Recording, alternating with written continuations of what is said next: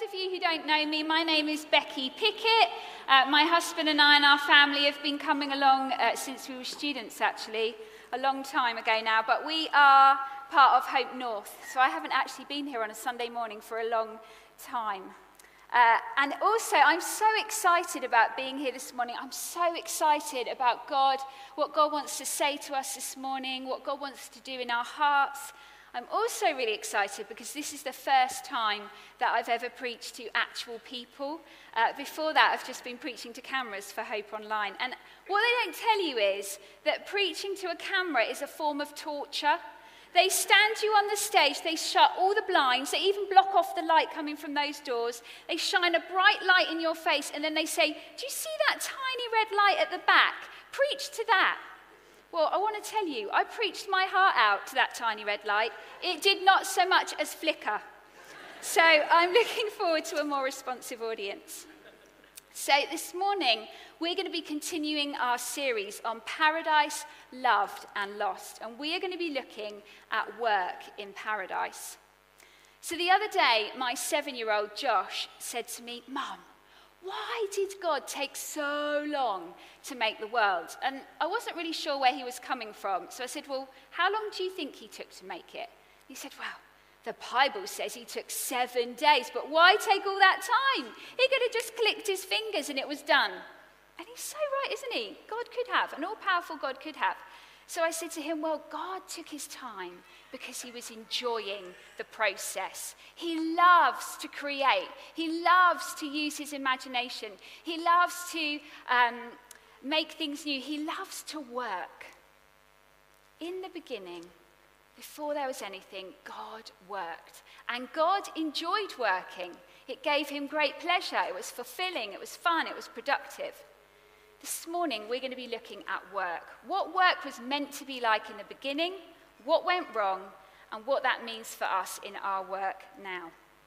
So let's have a look at our text this morning. We've been going through Genesis 2, haven't we? This morning, we're going to be looking at verses 8 to 15. You can tell how nervous I am by how many times I take a sip from that. "Now the Lord God had planted a garden in the east in Eden, and there he put the man he had formed. The Lord God made all kinds of trees grow out of the ground, trees that were pleasing to the eye and good for food.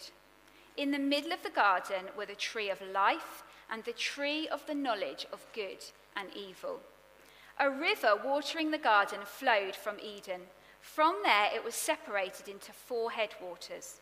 The name of the first is the Pishon. It winds through the entire land of Havilah, where there is gold. The gold of that land is good. Aromatic resin and onyx are also there. The name of the second river is the Gihon. It winds through the entire land of Cush. The name of the third river is the Tigris. It runs along the east side of Ashur. And the fourth river is the Euphrates." The Lord God took the man and put him in the Garden of Eden to work it and take care of it. The Lord God took the man and put him in the Garden of Eden to work it and take care of it. Right at the beginning of all things, God gives man the privilege and the purpose of joining in with his work. Work is not something we've invented as humans. It's not something that comes to us only after the fall, after Adam and Eve have disobeyed God. No, we were always meant to work. It was always part of God's good plan for us. But what was this work supposed to look like? What was it supposed to be like? I've got 6 very quick points about what it's supposed to be like in a second. The dictionary defines work as activity involving mental or physical effort done in order to achieve a purpose or result. When I'm talking about work this morning, I'm also talking about the main thing you expend your energy on in a normal day. So you might not have a paid position, you might be a volunteer, you might be retired, you might be unemployed, you might be a student or a stay-at-home parent like I am. You might be a carer for a relative. Whatever you expend your energy on is important to God. God values it. And so this is still very relevant for you. So let's have a look at the Bible's definition of work in the beginning. Firstly, Work was meant to be a blessing. It was meant to be good. It was meant to do good. It was meant to do us good. It was meant to do others good. It was meant to join in with his good. Genesis 1:28 says this, God blessed them and said, be fruitful and increase in number. Fill the earth and subdue it. Work was part of God's blessing here. Secondly, work was meant to cultivate. The verse I just read also tells us that our job was to subdue the earth. Subdue here indicates not that creation was out of control, but that it needed guidance. It needed cultivating and developing. It needed looking after.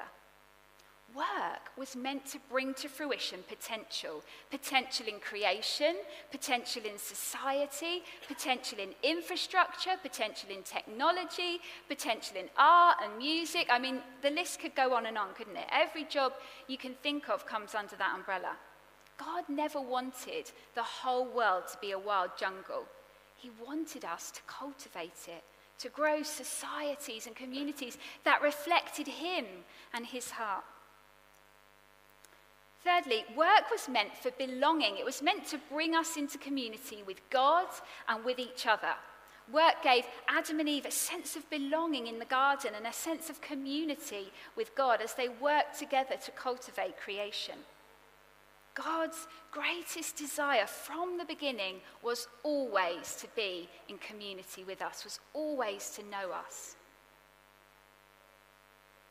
Number four, work was meant to be fulfilling. It was meant to give us purpose and satisfaction. We've all experienced at one time or other the satisfaction of a job well done. We've all been thankful when our days are full of purpose. That's God's blessing and goodness to us. Work was meant to bring us dignity. Tim Keller says this, work of all kinds, whether with the hands or the mind, evidences our dignity as human beings because it reflects the image of God, the Creator, in us.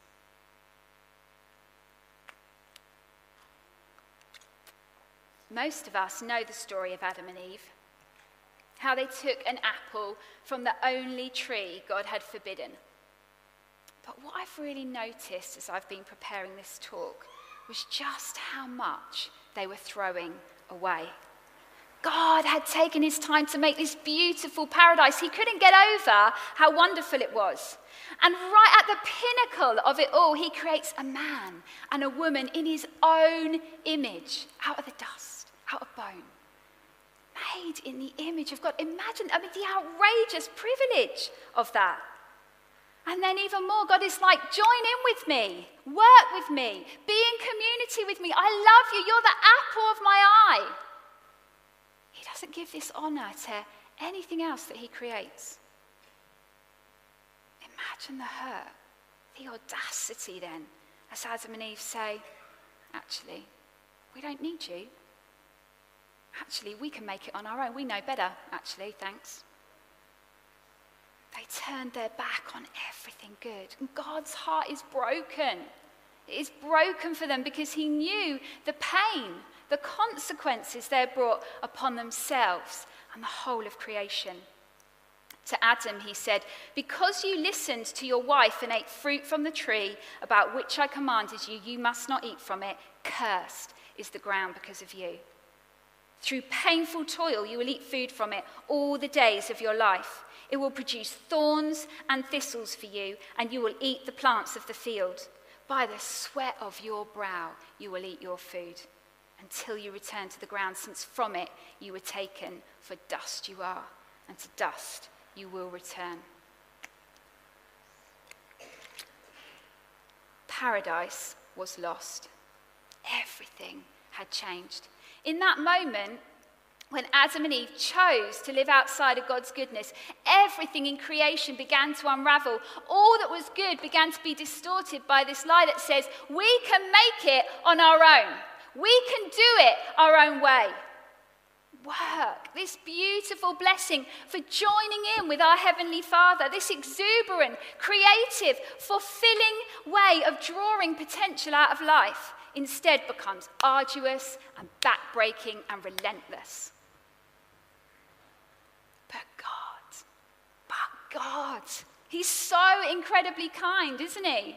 His heart was always to restore us to him. And so God sends a new tree. Jeremiah 33:15. In those days and at that time, I will make a righteous branch sprout from David's line. He will do what is just and right in the land. He will do what is just and right in the land. It's Jesus. Jesus is coming. And God pours all our punishment, all the things we've done wrong, all our trying to do it our own way upon his only son, because he loves us so much. His son took our place by dying on a tree for us. Jesus restored paradise. Listen to this. This is a wonderful verse. Ephesians 2:10. For we are God's masterpiece. He has created us anew in Christ Jesus so we can do the good things he planned for us long ago. He's created us anew. We mucked it up and he's created us anew. Why? So we can do the good things he planned for us right at the beginning. If you're a Christian, if you've put your hope in what Jesus has done for you, in his goodness rather than yours, you've been made anew, so you can join in again. But everything is not yet like it was, and this is an important point before we think about what work looks like now. We're not back at that paradise yet, nor is it like it will be when Jesus returns and he finishes making everything new. And so it is with work. Work is not as it was, nor as it will be. And we live with this tension between the two. So we're going to look at three ways that work has been distorted and some of the things we can do as Christians to bring God's rest and God's goodness into our work situations and our daily lives. Number one, work can become an idol. I was watching TV the other day when an advert came on for Google. Now, it was a great advert with a good message, actually, but its tagline really summed up some of what we put our hope in as a society, and it was this: the more we learn, the closer we get. The more we learn, the closer we get. And in many ways, this sums up where we put our faith, what we make the all-important thing in our society: education, career, success, money, work, knowledge. I mean, it's buying into the exact same lie that Adam and Eve bought into, isn't it? The tree of the knowledge of good and evil. If I know more, I'll have more. Now, there is nothing wrong with work or success or money or education or any of those things. They are good things in and of themselves. Tim Keller defines an idol as a good thing made an ultimate thing. A good thing made an ultimate thing, made into something that one worships. Instead of looking for our identity, worth, and purpose in our relationship with God and in this great joining in with his work, we can be looking for it in our own work and our own success. Think about the question you were asked most as a child. We're all guilty, we've all asked it ourselves. Who are you going to be? No, I've mucked that up. What are you going to be when you grow up? What we're saying here is what you do, what job you have, is going to be the most significant thing about you. It's going to be what defines you and what gives you purpose. A better question would be, who are you going to be? Are you going to be someone who loves Jesus like Jesus loved them? The problem with making work this idol, this thing that defines us, is that the fruit of that is self-promotion. It becomes all about me and how great I am. And what that produces is pressure and stress and striving and overwork and feelings of uselessness if your career or education doesn't go well, or if you face unemployment. Pride and arrogance if it does go well.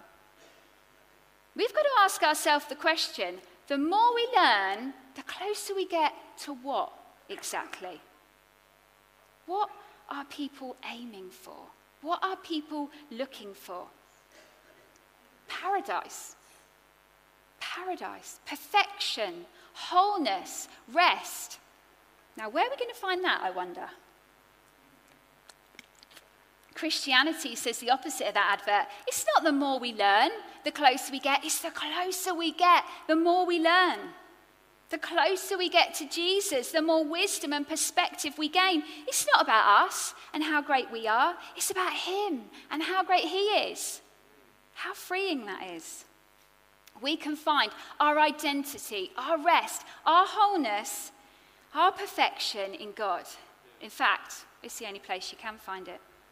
Rest doesn't come from our circumstances. It comes from Jesus. Spending time with Jesus, understanding what he's done for us, is the best antidote to stress you will ever find.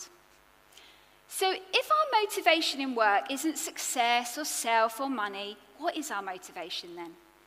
Ephesians 6, verses 5 to 9 says this: "Slaves, obey your earthly masters with respect and fear and with sincerity of heart, just as you would obey Christ. Obey them not only to win their favor when their eye is on you, but as slaves of Christ, doing the will of God from your heart. Serve wholeheartedly, as if you were serving the Lord, not people, because you know that the Lord will reward each one for whatever good they do, whether they are slave or free. And masters, treat your slaves in the same way. Do not threaten them, since you know that he who is both their master and yours is in heaven, and there is no favoritism with him." What's our motivation? Serve wholeheartedly, as if serving the Lord. Not out of striving and trying to get it right, but out of love, out of grace. Often we don't realise that much of the goodness we experience in this country comes from people doing their jobs well. It comes from the innovators and the creatives. It comes from those using their brain and those using their brawn. It comes from the relentless pursuit of excellence and effectiveness in all spheres and at all levels. That's how God chooses to bless societies and nations. Think about it. When you don't have this in society, who suffers? The most vulnerable. Where vulnerable people are suffering, someone's not doing their job properly. Not just someone, obviously, but whole corporations, whole infrastructures, whole nations, right? Look at the textile and fast fashion industry. Something is broken there. It's exploiting some of the most vulnerable people in developing countries. One of the best things you can do to love people, to serve the Lord, to bless your country, is to be good at your job, whatever that might be. I serve God by being the absolute best stay-at-home mum that I can. Now, I'm not going to get it right all the time, not in any way. And there is endless grace for that. But it's about the heart, isn't it?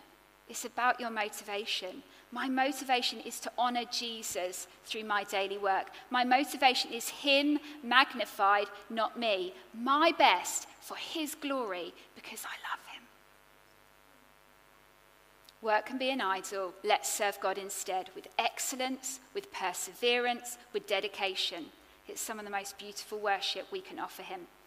Number 2, work can become a way to exploit your neighbour. Work can become selfish. Who did Jesus say our neighbour was? Everyone, right?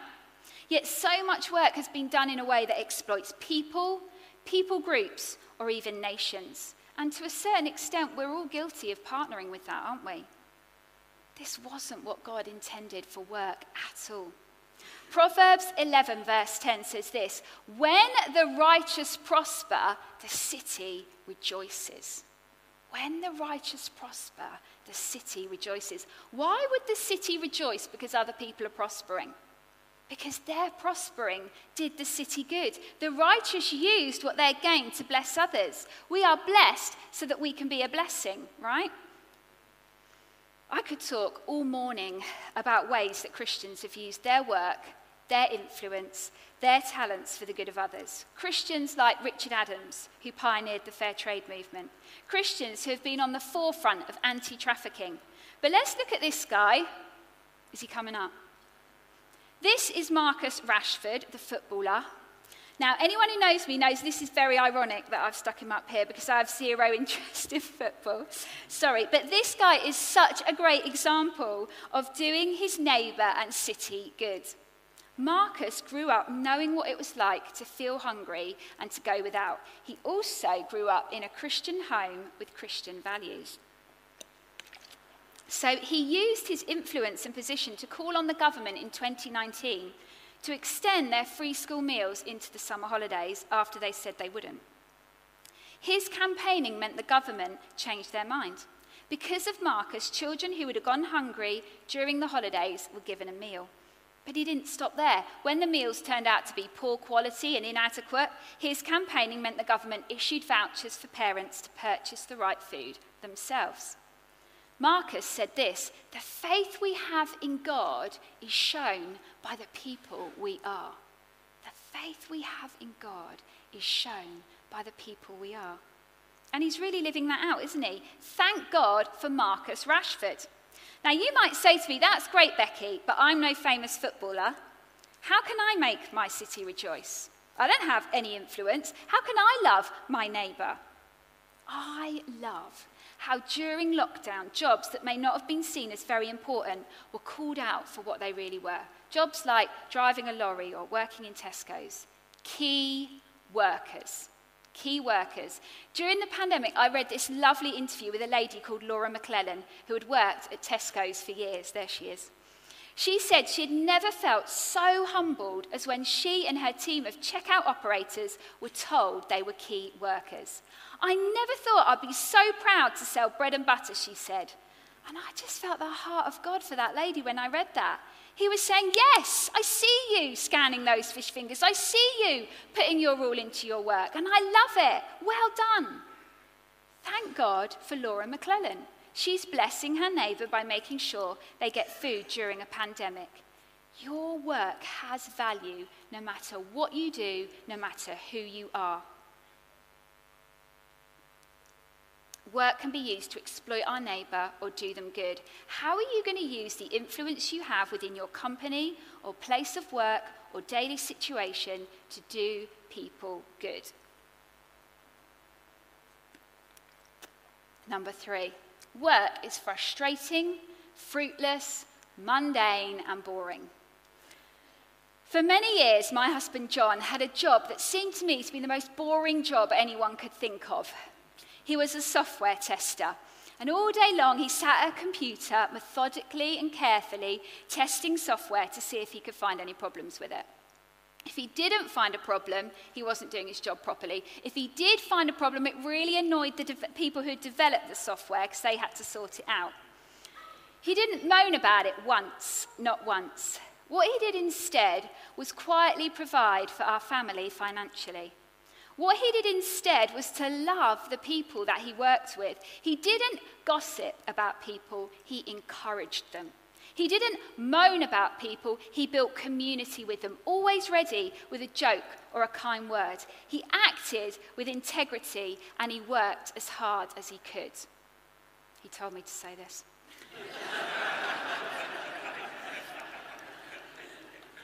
Often, he would come home to me and say, I had this great conversation with so-and-so about Jesus today.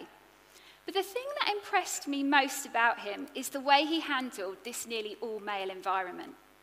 If people started talking about women in a way that was inappropriate, my husband would often call them out on it. He'd say, come on, that's not nice. We don't want to talk like that.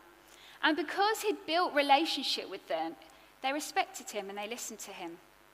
My husband was bringing a foretaste of God's kingdom to his workplace. He was changing the atmosphere and the culture just by going about his ordinary, mundane, often seemingly fruitless job in a way that blessed others and honoured God. Your job might be boring, mundane and seemingly fruitless, but God wants to use you in your place of work to bring some of his kingdom here on earth. To love people, to change the culture and atmosphere, to lift Jesus high. God has put you in your place of work or your daily situation for such a time as this. It's not an accident. God has given us the privilege of knowing that we are part of something far bigger than the mundanity might suggest. You're partnering with him. I love that about being a Christian. My boring, everyday life is part of something so much bigger. It's part of eternity. Me, loading the dishwasher, cooking the tea, putting kids to bed. It's part of eternity. So, 3 ways that work has been distorted. Work can become an idol. We counteract that by working to serve Jesus himself. Work can become selfish, exploiting our neighbour. Instead, we use our work to love and bless our neighbour. Work can seem frustrating, fruitless, and mundane. Instead, we use our work to bring about a foretaste of God's kingdom here on earth, the now and the not yet. We live in this tension, doing all we can to usher in God's kingdom, God's love and compassion, working hard for him in all we do. I've just got a couple more things to say, and then I'm going to be praying for us. In the beginning, God placed man in the garden to work it and take care of it. Do you remember? In our great arrogance, we thought we could make it on our own. We thought we could do it our own way. But listen, we've mucked it up on all fronts, haven't we? We've ruined the earth. We've exploited both its resources and each other. We've messed up big time. But here's the wonderful thing. There is still hope. Listen to this. I love this passage from Revelation 21. It is so exciting. This is the Apostle John, having a vision of what's to come, a vision of heaven. Then I saw a new heaven and a new earth, for the first heaven and the first earth had passed away, and there was no longer any sea. I saw the holy city, the new Jerusalem, coming down out of heaven from God, prepared as a bride beautifully dressed for her husband. And I heard a loud voice from the throne saying, "Look, God's dwelling place is now among the people, and he will dwell with them. They will be his people, and God himself will be with them and be their God.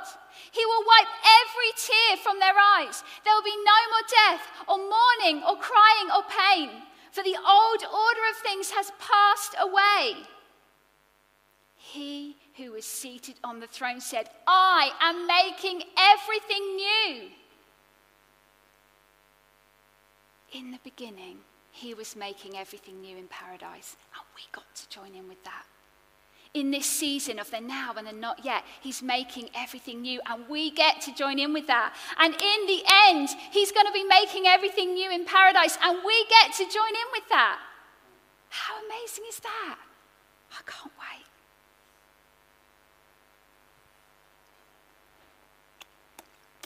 I believe God is doing a new thing in our nation. Don't you feel it in your spirit? And it's the same new thing he's always been doing. He's building his church. He's ushering paradise in, and he's giving us the privilege of partnering with him in that. It's the best kind of work there is. God's glory is going to cover the earth like water covers the sea. How? Get this, it's mind-blowing. He's going to do it through you and me. Through Christians living out their lives in the mundane and the extraordinary. You sit in a pew, so to speak, for a couple hours a week at most. You sit in your office or place of work for 40 or more. Where is God wanting you to bring a taste of his kingdom? Where is God asking you to serve your neighbour and love the poor? Where is God wanting you to develop your gifting and talent for his glory, your work?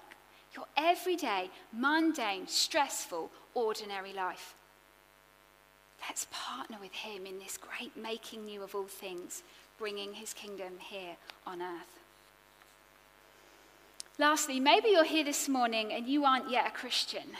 We've been hearing this morning about the God who offers us this invitation to join in.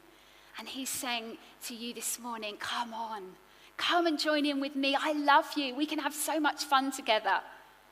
Being a Christian is the best thing that has ever happened to me. It has brought me so much life and freedom and joy. Talk to the person you came with, or come and talk to somebody at the front. So I want to pray for us now. My hope is that God has given us a glimpse this morning of the bigger picture. As I've been praying and preparing for this, I've been asking God, if you could just boil it down to one thing, God, what do you want to do in our hearts this morning? And I felt over and over God saying, I want to raise your gaze. I want to raise your gaze to this bigger picture that you're part of. I felt like God was saying that we've been half asleep.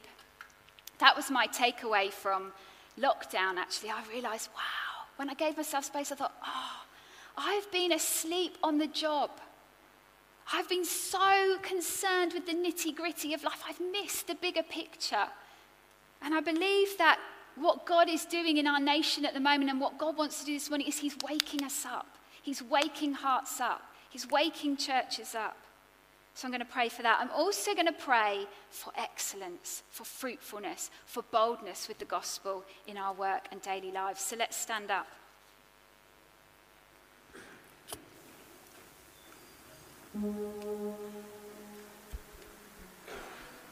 Oh God, thank you that we get to join in with you. We want to say we love joining in. We love that you have blessed us with the privilege and purpose of work.